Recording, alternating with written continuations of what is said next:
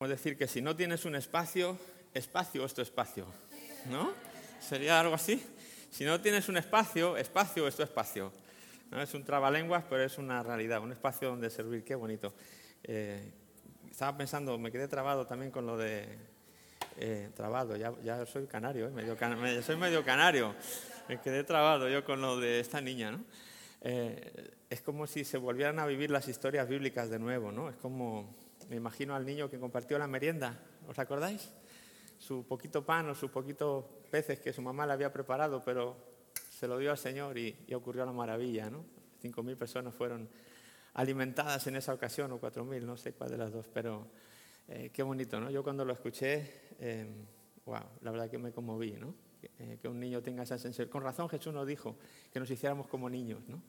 Porque ves esa sensibilidad de decir, no, yo si los niños, otros niños son felices, yo, yo también, y, y, ahí va mi dinero y no, no, no, es que no puede ser, es que es, es increíble, la verdad que estoy tan agradecido de ver cómo Dios, estos testimonios vivos, ¿no? Del amor de Dios derramado.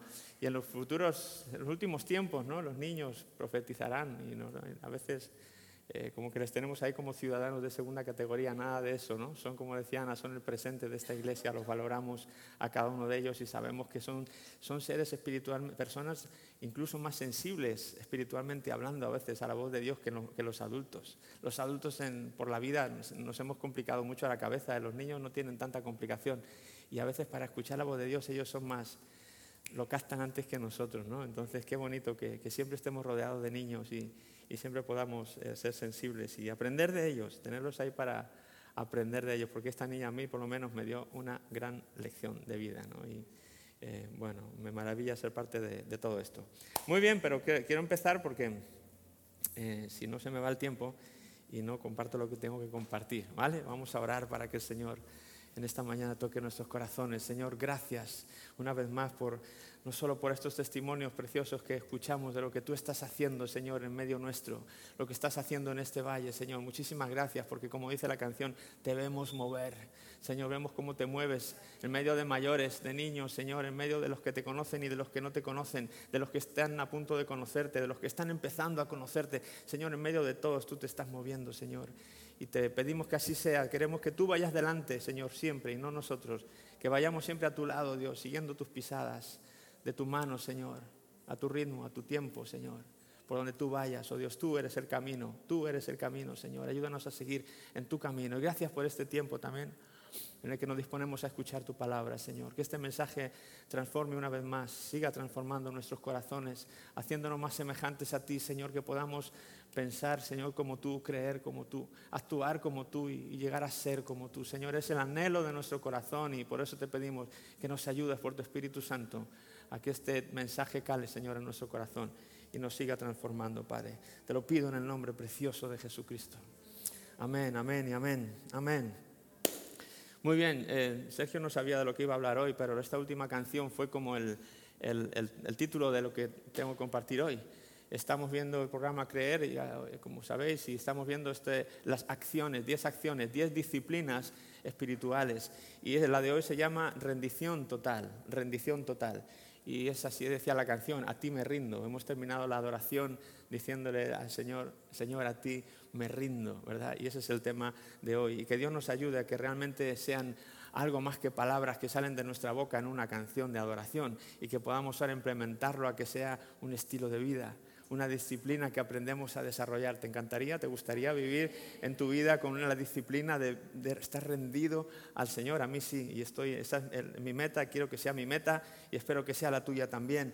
Cuando pensamos en rendirnos, quizá no sé qué viene a tu mente, pero ah, probable, ¿no? De cuando rendir, rendición, piensas quizá en un ejército cuando se tiene que rendir ante otro ejército porque realmente se ve acorralado y, y se ve pues como que ya no tiene fuerzas, ya no tiene capacidad eh, logística para pelear, sabe que está perdido, tiene un ejército inmenso y tú ya no tienes otra cosa que hacer, te amenazan y dices, vale, vale, me rindo, ¿verdad? Me rindo. Ya no puedo hacer nada para, para superar esta situación, así que me rindo. Saco la bandera blanca, saco la bandera blanca y me, y me rindo, ¿verdad? Quizás una escena parecida ríndete, ¿verdad? Y, ah, pequeño jugábamos a eso también, ríndete, me rindo, me rindo. me rindo. Em, nos rendíamos porque no nos quedaba de otra, ¿verdad? Porque sabíamos que era la, mejor opción, era rendirse, porque si no las consecuencias iban a ser eh, fatales. Em, pero, pero, el concepto de, rendir, de, rendición cristiana, por así decirlo, no tiene que ver con eso, no tiene que ver con una rendición obligada porque no me queda de otra, porque es que estoy apurado y prefiero rendirme que me maten, ¿no? Eh, por un, un, mal, mejor de los dos males. No, no, tiene que ver tanto con eso. Cuando decimos rendirnos al Señor, ¿no? que nos rendimos a Él, cuando rendimos totalmente nuestro ser a Él, a ti me rindo, cantamos, no se lo estamos diciendo porque nos están obligando, ¿verdad? O espero que así sea. Yo no espero que nadie esté diciendo, Señor, me rindo porque es que me, me obligas, no me dejas otra opción, ¿verdad? Espero que no sea ese el, el fondo de la cuestión, sino realmente una entrega voluntaria. Rendirse es decir, me rindo, eh, por, rendirse cristianamente es decir, me rindo porque quiero me rindo voluntariamente porque no porque alguien me lo impone, no porque alguien me, fuerza a hacerlo, sino porque yo de mi propio ser, de mi propio entendimiento, decido hacer esto. Es una elección propia. Nadie me está obligando, nadie me está apuntando con un arma. Lo hago, lo hago porque quiero. Y la pregunta es ¿por qué, por qué haríamos eso? ¿Por qué los cristianos eh, podemos llegar a decir me rindo totalmente al Señor? Eh, ¿Qué nos lleva a eso? Bueno, yo creo que nos lleva a la desesperación y la, necesidad de saber que, necesitamos un Salvador, que no podemos pelear por nosotros mismos. Hay un versículo aquí que quiero ah, dar para basar esto, y es Romanos 12. El apóstol Pablo, Romanos 12, versículo 1, es un versículo muy conocido, pero aquí nos da un poco la base del porqué de la rendición cristiana, del por qué rendir totalmente mi vida ah, al Señor. Y el apóstol Pablo le está diciendo a la iglesia, en Roma a esta iglesia a la que él no conocía, pero que sabía de su existencia, y le mandó esta carta. En este capítulo le dice esto, por tanto, amados hermanos, les ruego que entreguen su cuerpo a Dios. ¿Por qué? Por todo lo que Él ha hecho a favor de ustedes. Y ahora explica, que sea un sacrificio vivo y santo, la clase de sacrificio que a Él le agrada. Por lo tanto, aquí nos lo está diciendo el apóstol Pablo, ¿verdad? Amados hermanos, les ruego que entreguen su cuerpo, ¿verdad? Que se rindan, por así decirlo, entreguen su cuerpo. ¿Por qué? Hay una razón, no es por obligación, no es porque te están apuntando con un arma, no es porque Jesús, ¿verdad? Es porque hemos entendido todo lo que Dios ha hecho a favor de nosotros. ¿Somos conscientes? Yo te pregunto en esta mañana, ¿somos conscientes? ¿Eres consciente de lo que el Señor ha hecho a favor de ti? A veces es tan fácil olvidarlo en, la, vorágine de, la vida, de las, rutinas diarias de, hace tanto tiempo que entregué mi vida al Señor que a veces puede que se nos olvide ser conscientes de todo lo que Dios ha hecho a favor nuestro. Piensa solo un minuto y diga, piensa en todas las cosas que Dios ha hecho. La reina Valera, esta frase dice, les ruego por las misericordias de Dios. Le ruego por las misericordias de Dios, en vez de por todo lo que ha hecho a favor de ustedes. Pero es lo mismo, ¿verdad? Dios ha mostrado misericordia y gracia a cada uno de, no solamente a cada uno de nosotros, ha mostrado misericordia y gracia al mundo entero. Lo nuestro ha sido una respuesta. Pero eso de la misericordia, eh, una diferencia entre misericordia y gracia, ¿verdad? alguna vez lo he dicho ya, gracia es, es todo aquello que Dios nos ha dado sin merecernos. Eso es la gracia. Por su gracia nos ha dado muchas cosas cuando no las merecíamos. Pero la misericordia es todo lo que no nos ha dado y que sí merecíamos. Por las misericordias de Dios, por todo lo que nos tenía que haber hecho, por la condición de pecadores que tenemos, por ser personas que no teníamos ya cómo salvarnos, que veníamos con pecado original, que no teníamos, que lo que nos esperaba era la condenación eterna que aun cuando no, le habíamos conocido y no le reconocíamos como nuestro Dios, Él estuvo dispuesto a morir y no, no nos ofreció muerte, nos ofreció vida. Eso es la misericordia de Dios, que nosotros mereciendo el castigo eterno, Él nos ofrece la vida eterna. Eso es misericordia de Dios. Tú te mereces esto, pero yo te doy esto. Y, y Él lo dio primero sin saber cuál iba a ser nuestra respuesta. No lo dio una vez que ya sabía que íbamos a responder positivamente Jesús se la jugó, el Padre Dios, Dios se la jugó con la humanidad. Dijo, me da igual, es que mi amor por ellos y mi misericordia por ellos, mi misericordia por ellos eh, me hace hacer esto. Es un acto de amor voluntario porque les amo. Cuando entendemos, cuando entendemos y solo cuando entendemos las misericordias de Dios, lo que Dios no nos ha dado, que tú y yo merecíamos. Y ya no solamente eso, que no nos haya dado lo que merecíamos, sino que encima nos ha sobrebendecido con, su gracia, dándonos un montón de bendiciones espirituales y riqueza. Cuando uno entiende eso y cuando uno entiende todo lo que Dios ha hecho a nuestro favor en esas dos palabras, gracia y misericordia, dime tú cuál es la mejor respuesta si no la rendición total. ¿Qué otra respuesta queda que no sea la rendición total? No me lo imponen, no me lo obligan, pero yo de mi ser, voluntariamente, porque entiendo lo que Él ha hecho por mí, le digo, Señor, ¿qué menos? ¿Qué menos que esto? ¿Qué menos que toda mi vida para ti? ¿no? Pablo entendió muy bien esto también y ya decía, ya mi vida ya no vale nada. Yo lo que, todo lo que soy, todo lo que alcancé a este momento, lo tengo por basura, por llegar a conocer a aquel que, que ha hecho tanto por mí. Y ahora dejó a un lado su vida, su carrera, sus metas, sus, sus ambiciones, todo y la única meta que tenía era entregarse y rendirse totalmente al Señor el resto de sus vidas, de sus días, de su vida, ¿verdad? Eso es rendición cristiana. A veces nos, pasamos de, pasionales y como Pedro, ¿no? Nos sale eso de decir, ay sí Señor, yo cuando entiendo eso, lo que tú has hecho por mí, vamos, es que yo estaría dispuesto a morir por ti ahora mismo. Yo moriría, o sea, cuando que Pedro dijo algo parecido, Señor, yo no solamente estoy dispuesto a sufrir, sino a dar mi vida por ti si es necesario. Jesús ahí le tiene que corregir y decir, espera, espera, Pedro, no seas tan pasional, me vale con que no me niegues tres veces antes de que cante el gallo, que por cierto es lo que va a pasar. Espera, tranquilízate, pero no se trata de, Jesús no está esperando que nosotros muramos literalmente al Señor, Ay, te doy mi vida por lo que has hecho por mí, ah, ya, hasta aquí llegué. No, tranquilo, no, no, no seamos así eh, tan pasionales. Si llega el momento de que eso tiene que pasar, no porque nosotros queramos, sino porque, bueno, no seríamos los primeros.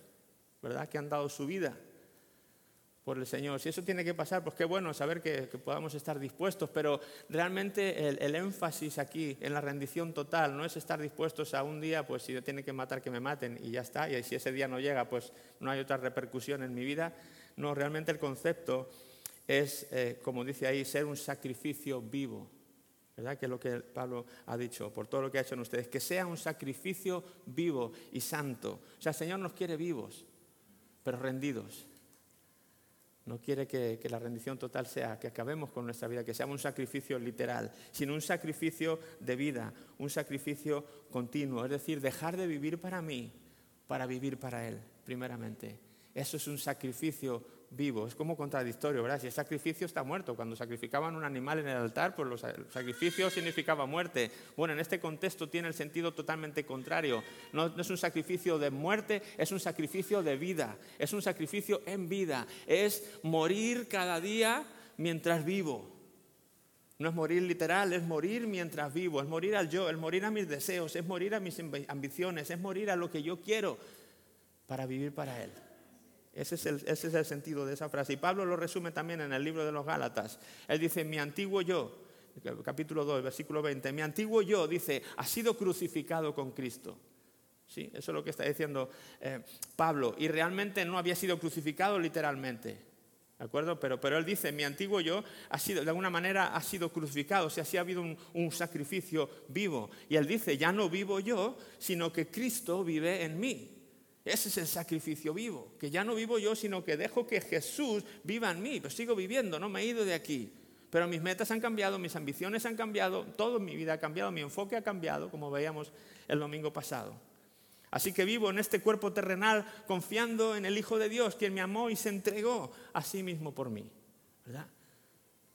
Cuando yo entiendo que Él se entregó por mí, y Él no fue cualquiera, Él fue el Dios del universo, fue el creador de los cielos y la tierra, de todo lo que nuestros ojos alcanzan a ver.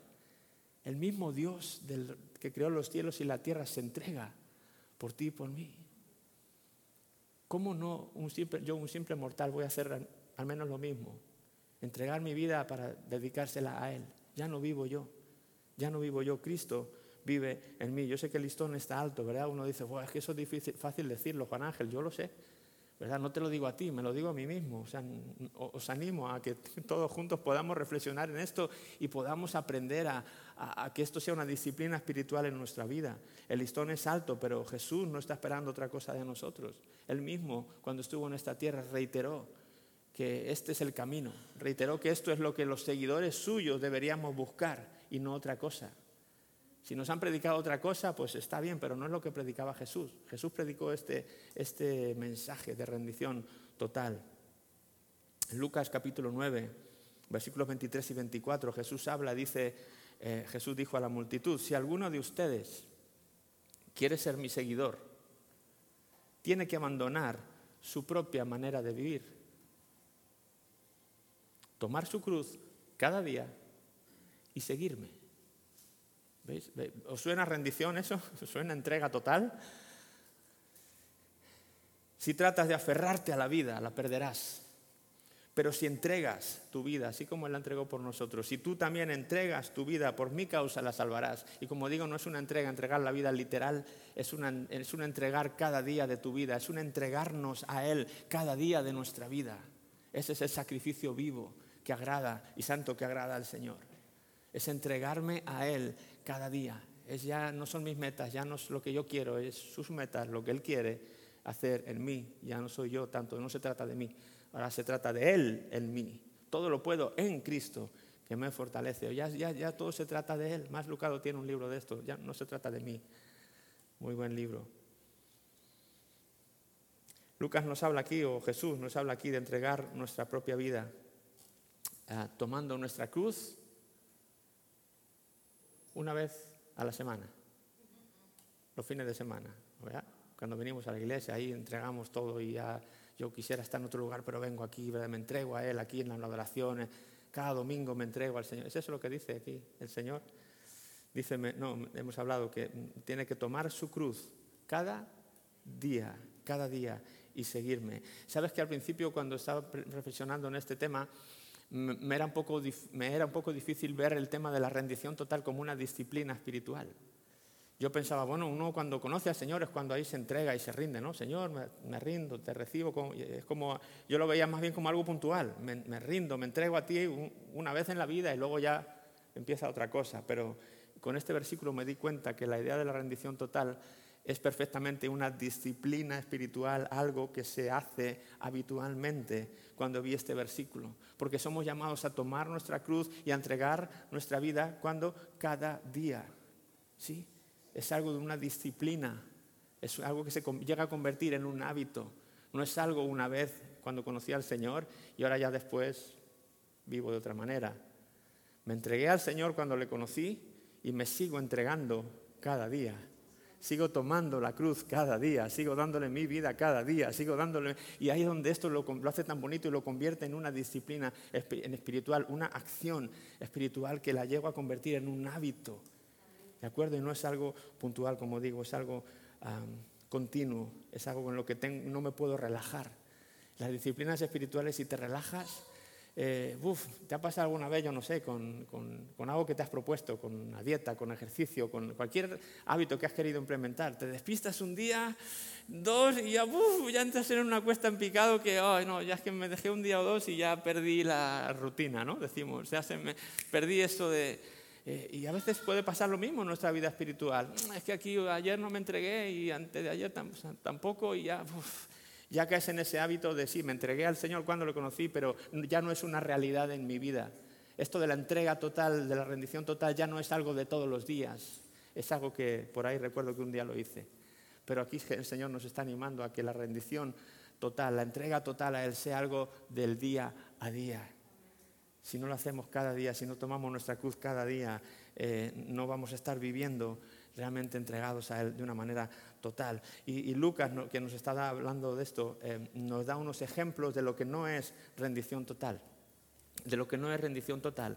Varios versículos. Eh, Lucas 9 también, un poquito más adelante, en los versículos 57 y 58, nos da un ejemplo de lo que no es la rendición total. Dice que mientras caminaban, alguien le dijo a Jesús, te seguiré a cualquier lugar que vayas. Aparentemente parece una rendición total, ¿verdad? Uno que dice, Señor, te, sigo donde quiera que vaya. Bueno, pues si Jesús va para allá, tú vas para allá, entonces significa que has renunciado y te has entregado a tu vida. Pero Jesús le responde, los zorros tienen cuevas donde vivir y los pájaros tienen nidos. Pero el Hijo del Hombre no tiene donde repostar la cabeza, por así decir, ¿no? No tiene donde caerse muerto, podríamos decir. Y era literal.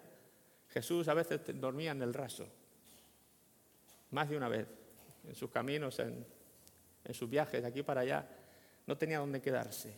Se quedaba donde, en la piedra más blandita que encontraba. Y a veces estas personas ¿no? que tienen una buena intención, pero que no se han parado a considerar el coste de lo que es, de lo que puede significar.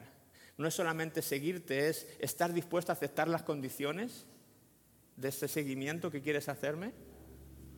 O el hecho de si te toca dormir conmigo en el campo, ya entonces, ah, pues ya no es que yo pensé que seguirte era pues un poco ir a casas a dormir, por lo menos, ¿no? Por lo menos tener un techito, Señor, pero no, si me lo pones así. Porque aquí aparentemente la idea es que este hombre no le sigue.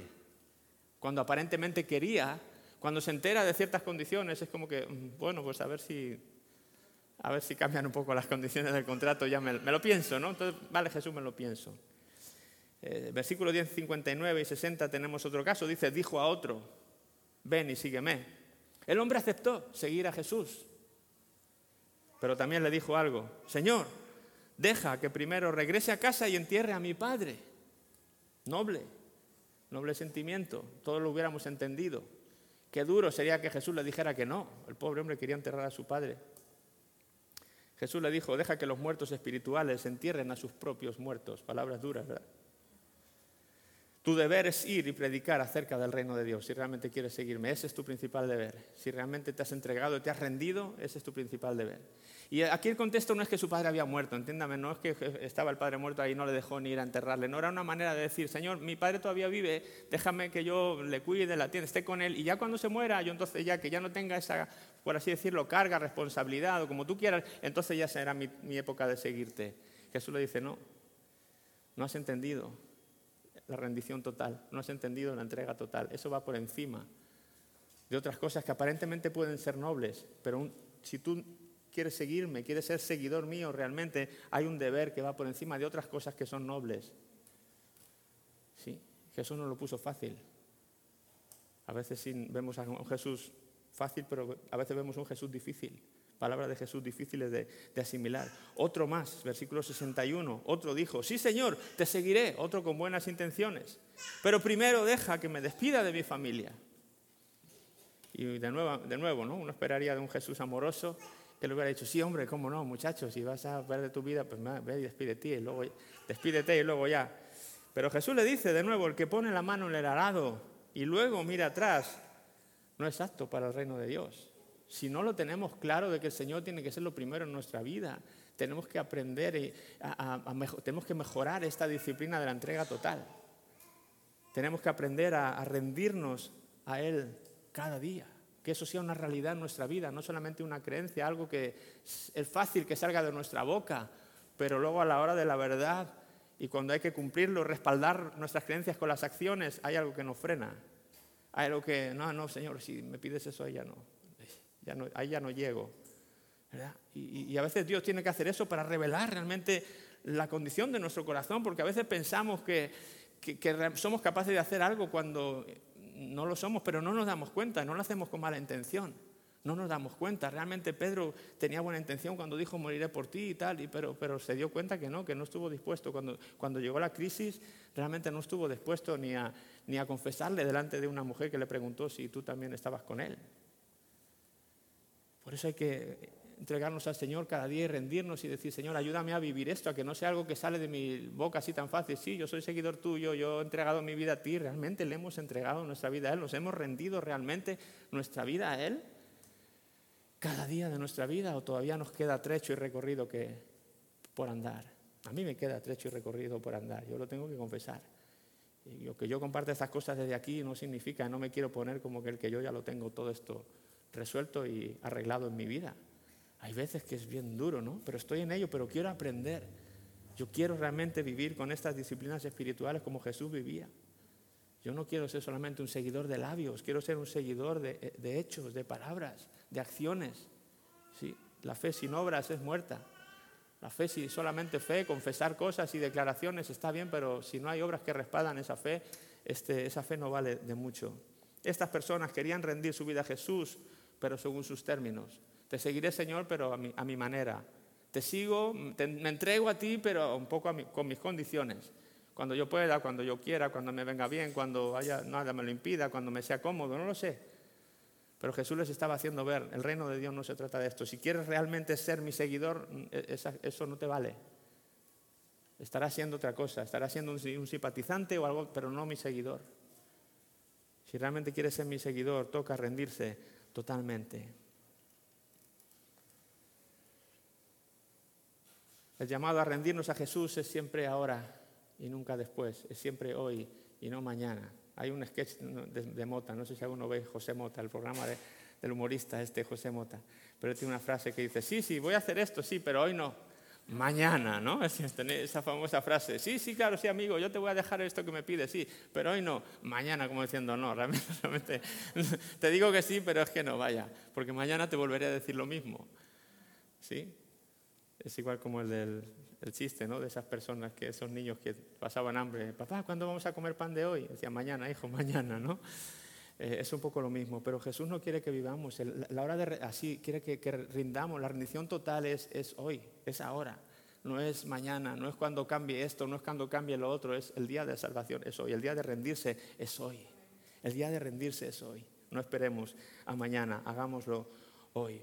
¿Sabes? Cuando Jesús sanaba y hacía milagros, suplía necesidades y, todo iba, digamos, veíamos a ese Jesús ¿no? impresionante y bondadoso y como que pues, eh, las multitudes iban detrás. La se llenaba de gente, ¿no? Si él sanaba, si él alimentaba, si él hablaba el sermón del monte, lo que sea, ¡bum! las multitudes estaban allí eh, rodeando, rodeando a Jesús. Pero cuando hacía fuertes afirmaciones, muchos decidían que el coste era demasiado alto, como estas personas que hemos visto, y se iban. El joven rico se me ocurre también ahora, ¿no? ¿Qué debo hacer, Señor? Y para, pues esto y lo otro, ya lo hago, Señor. Bueno, pues si quieres ser perfecto, haz esto otro. Y se fue triste. ¿verdad? A veces cuando Jesús subía al listón y decía realmente, ¿quieres que te diga las cosas como son? Era cuando realmente eso marcaba una diferencia entre quién iban a ser realmente seguidores rendidos totalmente o, otros que no estaban dispuestos a pagar ese precio. Eh, y recuerdo esta ocasión en la que él estuvo dando unas enseñanzas sobre, bueno, un poquito difíciles de entender para sus seguidores. Y en Juan capítulo 6, los versículos 65 y 67, Jesús dice eso, después de haber hablado esas cosas y haber visto ciertas reacciones, eh, Jesús dice esto, eh, Juan 6, 65, y dijo, por eso os he dicho que ninguno puede venir a mí si no le fuere dado del Padre. Él había dicho anteriormente de que tenían que comer su carne y beber su sangre y demás. Y esto había, la gente como que dijo, qué cosas más raras está empezando a decir este rabino, este profeta, este supuesto hijo de Dios. Eran, eran seguidores, eran gente que iba con él, eran este, discípulos suyos. pero, pero después de decir esto, Jesús dice, os he dicho que ninguno puede venir a mí si no le fuere dado por el Padre. Y dice, desde entonces muchos de sus discípulos volvieron atrás. Muchos de sus discípulos volvieron atrás y ya no andaban con él. Estoy seguro que esos discípulos estuvieron cuando el pan, estuvieron cuando otros muchos eventos donde Jesús era bueno, compasivo, misericordioso y suplía necesidades y esto sí, a este Jesús sí le sigo. Pero ahora cuando vemos un Jesús que dice cosas que no entiendo, cosas que me resultan raras, cosas que a lo mejor me cuesta creer, pues entonces ahora ya no le sigo. A este Jesús ya no le sigo. Y lo más impresionante de esto es que eh, Jesús se da la vuelta a sus doce. Ya no solamente a Jesús, sabéis que Jesús tenía discípulos, tenía muchos discípulos, pero luego tenía sus doce apóstoles. Jesús, muchos de los discípulos se van al oír escuchar al escuchar de Jesús estas palabras. Y Jesús, no conforme con eso, se da la vuelta y dice entonces a los doce suyos, ¿queréis acaso iros también vosotros? ¿Verdad? ¿Queréis acaso iros también vosotros? Jesús no tenía miedo. Jesús sabía que había venido con una tarea del Padre y era lo único que le interesaba era cumplir eso. Y la voluntad del Padre era decir las cosas como tenía que decirlas, decir las cosas claras, no suavizar el Evangelio, no vender un Evangelio facilón, un Evangelio de, lo que supuestamente va a ser un seguidor de Jesús, que lo único que va a ver va a ser gloria y gloria y, y buen sentimiento y, pan y, estas cosas, sino un seguidor de Jesús va a tener que escuchar cosas duras y de parte de Jesús, cosas que van a, nos van a remover por dentro, cosas que nos van a incomodar por dentro, cosas que no vamos a pensar que somos capaces de hacer. La pregunta es, ¿y qué vas a hacer cuando oigas a ese Jesús? ¿Sí? Estos días atrás algunos de vosotros habéis venido a hablar conmigo porque hace un par de semanas dije algo parecido a esto, ¿no? Eh, y, alguno decía, estoy asombrado porque no había escuchado a una persona en el púlpito decir algo así. Yo he dicho, bueno, yo les daba este versículo de ahora, ¿no? No he sido el primero, seguramente no seré el último. Jesús mismo lo dijo. Porque hay momentos en los que tenemos que realmente ver lo que Dios está haciendo en nuestra vida y si somos capaces de, o si, queremos ¿no? colaborar con eso o no queremos eh, colaborar con eso. Jesús en la cruz se queda solo. Jesús en la cruz se queda solo. A Pedro le niega, el otro tal, y cuando muere realmente, y mira, ¿dónde estaban los que se alimentaron de los panes y los peces? ¿Dónde estaban todos aquellos que decían Osana cuando entraba? Jesús en la cruz se queda solo. Sí, esa es una, es una realidad, porque es duro seguir a Jesús. Cuando, cuando, ellos vieron que seguir a Jesús podía suponer realmente su propia vida, acabar con su propia vida, acabar como Él. Si ese era mi maestro y mira cómo termina, entonces, entonces ¿cómo voy a terminar yo? Probablemente, probablemente igual. Cuando el horno se calentó, pues eso de la rendición total parece que no fue una, realidad para todos y muchos mejor se fueron. ¿Verdad? No es fácil, no es fácil esto del cristianismo. No quiero pintarlo como fácil porque no lo es. Esta disciplina no es fácil. Leer la Biblia y todas otras cosas tampoco son fáciles, pero uno piensa en esta y dice, es que, es, que realmente es, es que ya no, es que no, no, vivir para mí, es que es eso, es que el cristianismo es no vivir para ti. Es que el cristianismo y seguir a Jesús es a veces tener que ir en contra de lo que mi mente me dice, de lo que mis sentimientos me dicen, de lo que mis emociones me dicen, y en contra de, de lo que a mí me gustaría que fuera. Ya, pero es que ya no tenemos control de nuestra vida porque se lo hemos cedido a Él. Es que ahora el rey es Él, es que ahora el que dirige mi barca es Él, es que yo ya no soy el, el, el comandante de mi barco.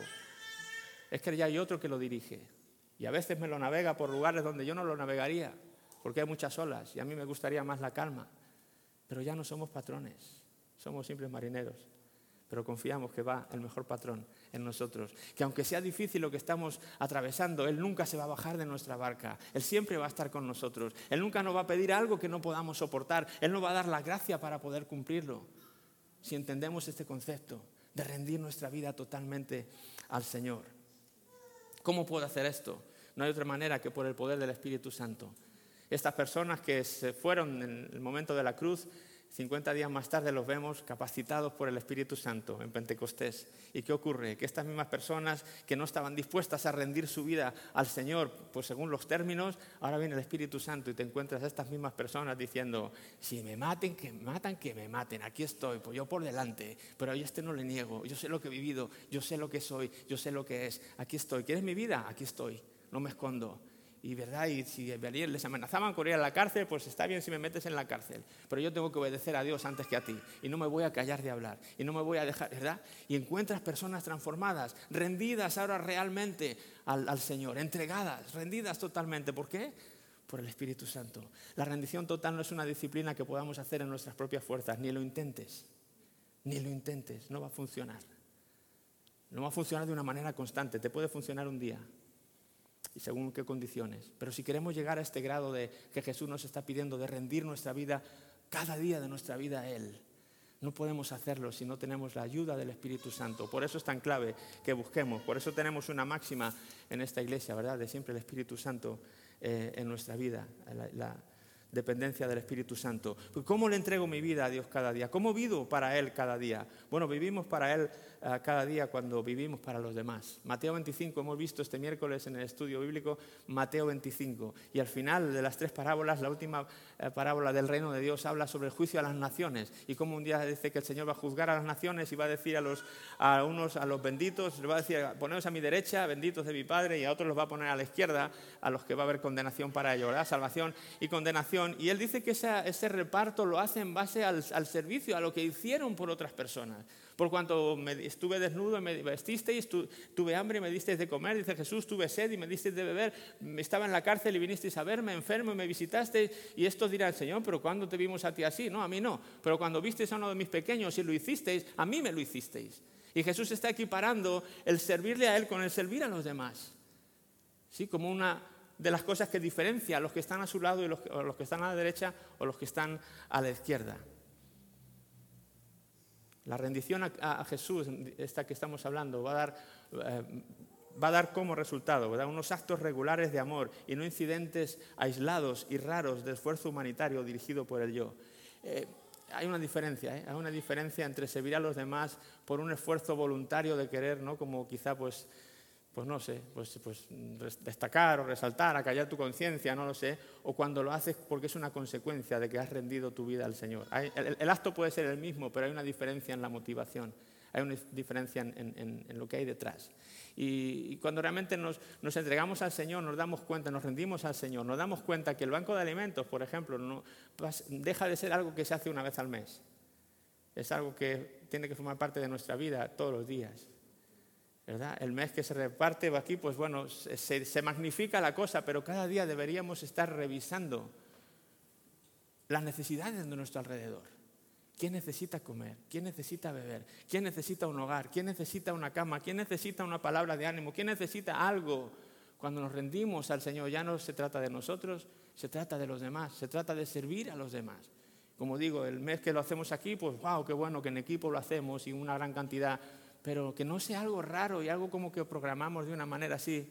No, no, que eso sea solamente una extensión de lo que ocurre en nuestra vida, porque nos hemos rendido a Él. Y ahora nuestro enfoque ya no es nuestra propia vida, es Él a través de nuestro servicio a los demás, a nuestra comunidad, a nuestros vecinos, a nuestro entorno. La rendición total causará la respuesta del rey, que les dirá, les digo la verdad, Mateo 25, 40, cuando hicieron alguna de estas cosas al más insignificante de estos mis hermanos, me lo hicieron a mí. Cuando servimos a alguien, servimos al Rey. Cuando nos entregamos a alguien, nos entregamos a Él. Consejos prácticos y sencillos, y con esto termino. Tres cosas muy sencillas. Rinde tus planes cada día al despertarte al Señor. Es una manera de, de recordarnos que hemos rendido nuestra vida a Él. Con una simple oración, cuando te despiertes cada mañana, di Señor, me rindo a ti tengo una agenda más o menos que tengo que cumplir, tengo que, los trabajos, tengo que llevar a los niños al colegio, tengo muchas cosas que hacer, pero, pero, pero esa agenda te la entrego ahora a ti, Señor, me rindo a ti. Y si algo de eso va a estorbar con lo que tú quisieras que yo hiciera, Señor, dame la gracia para apartarlo y poder hacer lo que tengo que hacer para ti. Deja que el Espíritu Santo dirija tu día y te haga ver las necesidades que tienes que atender en medio de toda esa agenda. Quizás llevas al niño al colegio, pero ahí al lado encuentras a una mamá que necesita una palabra de ánimo. Si has rendido tu vida al Señor en la mañana, quizás sea más fácil que estés como receptivo a que, hey, quizás el Señor me quiere usar aquí. Te pongo un ejemplo sencillo. la rendición total tiene que ver con el compromiso y no con la contribución. ¿Recordáis esa fábula que un día os conté de la gallina y del, cerdo, ¿no? que iban a poner el restaurante? Eh, lo vamos a llamar huevos con jamón. Y decía el cerdo, no, no, entonces no quiero, ¿no? Porque tú estarías contribuyendo, pero yo estaría comprometido. Rendición total es estar con mentalidad de cerdo con mentalidad de comprometido, de no solamente poner un huevito de vez en cuando, sino saber que si tengo que, me tienen que cortar la pata, ahí va mi pata. Pero es que Él lo dio todo por mí. Es que Él lo dio todo por mí. ¿Cómo no voy a dar mi pata si hace falta? Compromiso. Compromiso es una manera de recordar cada día que debemos vivir comprometidos y no solo contribuyendo si queremos mejorar en esa disciplina. Y después, último, busca activamente oportunidades para hablar de Él durante tu día. Busca oportunidades de hablar de Jesús durante tu día. Termino con este versículo de Hechos 20:24. Pero mi vida no vale nada para mí, a menos que la use para terminar la tarea que me asignó el Señor Jesús. Qué frase tan bonita. Mi vida no vale nada para mí, a menos que la use para terminar la tarea que me asignó el Señor Jesús. ¿La tarea cuál? La de contarles a otros la buena noticia acerca de la maravillosa gracia de Dios. ¿Por qué no te pones en pie conmigo? Vamos a dejarlo aquí.